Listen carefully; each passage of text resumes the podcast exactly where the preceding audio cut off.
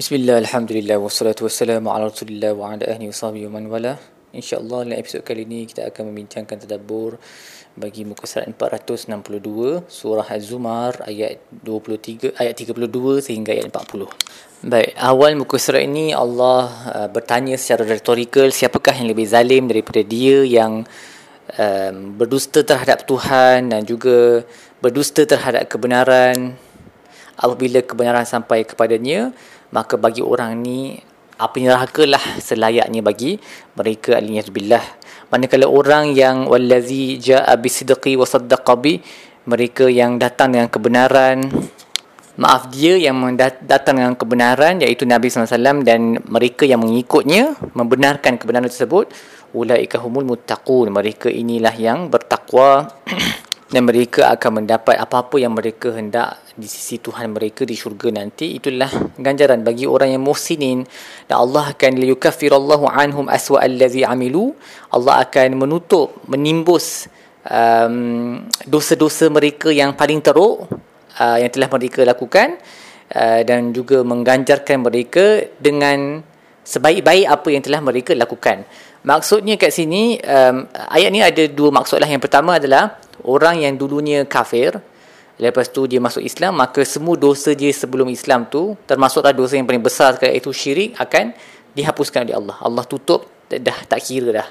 Tapi kalau uh, ada juga ulama berpendapat ayat ni mungkin merujuk kepada uh, orang yang sudah memeluk Islam uh, maka perkataan aswa allazi amilu the worst of what they did merujuk kepada dosa-dosa yang kecil sahaja tak mungkin sangat dia boleh merujuk kepada dosa yang besar kerana Allah dah describe mereka ni sebagai mutakun pada ayat sebelum ni. Jadi kalau uh, kalau mereka mutakun, maka orang mutakun ni dia sejaranglah terlibat dalam dosa yang besar.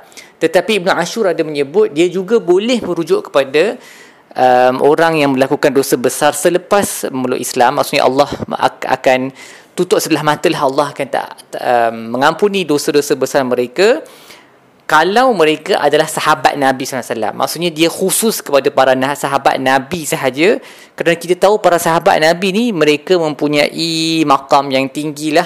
Yang ada hadis-hadis Nabi di mana Nabi berkata kalau salah salah seorang di antara kamu memberi bersedekah segunung emas pun kamu tak akan sampai uh, separuh ataupun sedikit daripada pahala yang telah yang telah sampai kepada para sahabat aku. Kerana para sahabat Nabi memang uh, bersusah payah dengan baginda daripada awal.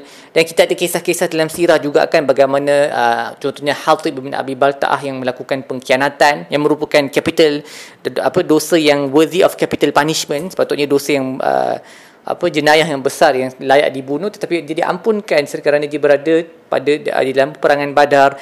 Jadi para sahabat ni mereka ada makam yang special uh, yang Ibn Ashur kata kalau mereka melakukan dosa yang besar mereka akan diampunkan oleh Allah. Tetapi orang selain daripada para sahabat mereka tak dapatlah um, um, fadilat ini.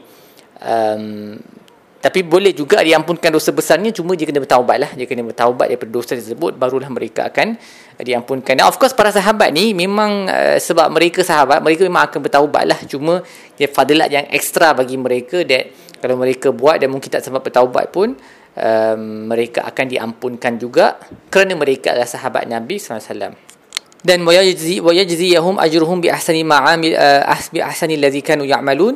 Allah akan ganjarkan mereka dengan yang terbaik daripada apa yang mereka lakukan. Maksudnya amalan-amalan yang kita buat ni kan dia ada yang kadang-kadang kita buat yang terbaik kadang-kadang kita buat ala kadar jadi Allah akan lihat kepada amalan-amalan kita dia akan ambil amalan yang terbaik itu dan dia akan bagi kita ganjaran untuk semua amalan seolah-olah semua amalan kita tu kita buat pada level yang terbaik.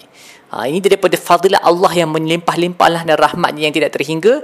Dia angkat uh, darjat amalan kita daripada yang ala kadar kepada darjat yang terbaik. Walaupun yang terbaik itu kita buat satu ataupun dua sahaja amalan. Dan kemudian Allah sebut kepada Nabi SAW, Alaihissallahu bikafin abdah.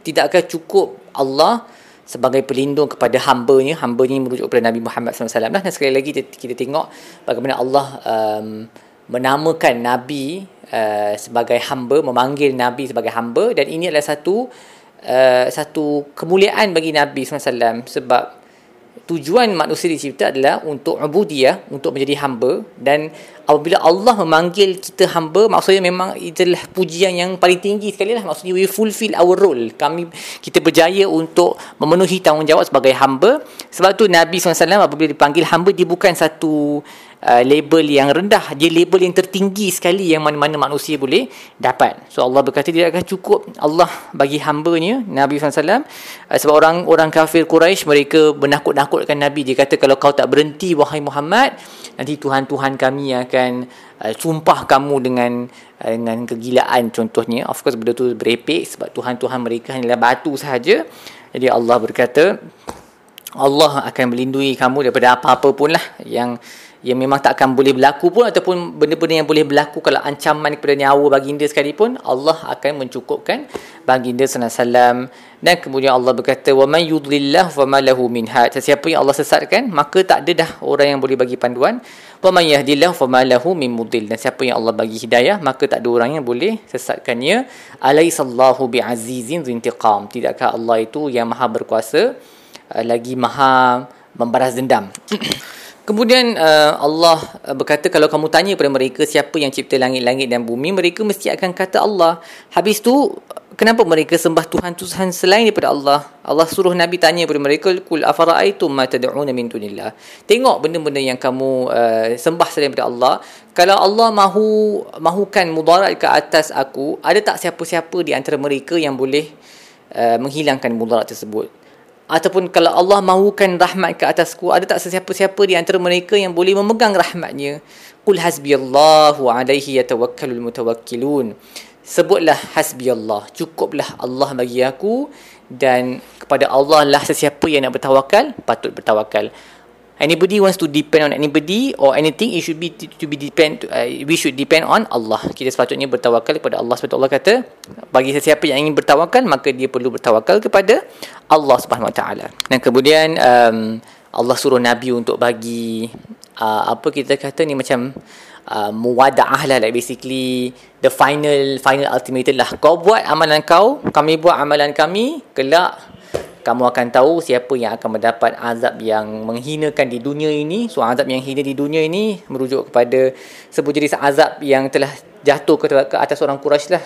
Uh, kelaparan, ketakutan, kematian di peperangan Badar, ditangkap sebagai prisoner of war, sebagai tawanan perang. Semua inilah azab-azab yang menghina di dunia dan mereka akan mendapat azab yang berkekalan pada hari kiamat. Baik, apa apa, uh, apa yang kita belajar dalam buku ini? Yang pertama, ingatlah bahawa kebenaran uh, adalah satu satu sifat yang sangat penting. Yang ia terletak kalau kita kalau kita ingat ayat tentang orang yang diberi nikmat oleh Allah dalam surah Tunisa kan level pertama adalah nabiyun level kedua adalah siddiqun kan. Mereka yang uh, mem- membenarkan atau atau mereka yang ber- berkata benar. So ia adalah satu tahap yang sangat tinggi makamnya dan walaupun ayat yang kita baca tadi wallazi jaa bisidqi wa saddaqa bi dia yang datang dengan kebenaran dan mereka yang membenarkan kebenarannya itu walaupun saya sebut tadi ia merujuk kepada Nabi Muhammad SAW tapi uh, Ibnu Atiyah contohnya uh, berkata ayat ini umum. Dia merujuk kepada semua orang yang datang dengan kebenaran. Maksudnya mereka hidup mereka adalah hidup yang penuh dengan kebenaran. They don't tell lies they always speak the truth.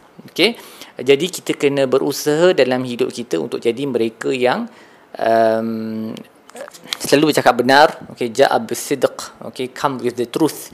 Dalam apa-apa situasi um, supaya kita boleh mendapat ganjaran uh, pada hari kiamat nantilah. Ni seperti mana yang telah berlaku kepada Ka'ab bin Malik kan. Kalau kita ingat lagi cerita Ka'ab bin Malik dalam surah Taubah Allah uh, mencubanya mengujinya dengan uh, banyak ujian lah ketika beliau tertinggal dari perang tabuk tu tapi beliau memilih untuk bercakap benar dan kerana itu makamnya di, diangkat sehingga kan kisahnya itu disebut di dalam Al-Quran. Seterusnya kita juga belajar bahawa untuk kita mendapat um, perlindungan Allah untuk kita dicukupkan oleh Allah maka kita kena berperangai seperti hamba lah sebab tu Allah sebut alaihi sallallahu wasallam tidakkah cukup Allah uh, uh, tidakkah tidakkah Allah cukup untuk hamba-Nya? So untuk kita mendapat kecukupan daripada Allah tu maka kita kena hidup seperti mana Allah dah tentukan untuk kita hidup iaitu sebagai hamba. Dan juga banyak-banyaklah sebut hasbiyallahu la ilaha illahu alaihi tawakkaltu wa rabbul arsyil azim. Ini antara zikir yang Nabi selalu sebut di dalam zikir pagi dan petang. Dan ini zikir yang Allah suruh Nabi sebut seperti yang di dalam kita dah jumpa dalam surah ini. Qul hasbiyallahu la ilaha uh, qul hasbiyallah dalam surah lain hasbiyallahu la ilaha alaihi tawakkaltu wa rabbul arsyil azim dia yang panjang sikit tapi basically maksud dia cukuplah Allah bagi aku. Enough is Allah for me yang menunjukkan pergantungan kita sepenuhnya kepada Allah Subhanahu Wa Taala. Baik setakat itu sahaja tadabbur kita bagi muka surat ini insya-Allah kita akan sambung dengan episod-episod lain. Sallallahu alaihi wasallam Muhammad wa ala alihi wasallam. Alhamdulillah rabbil alamin.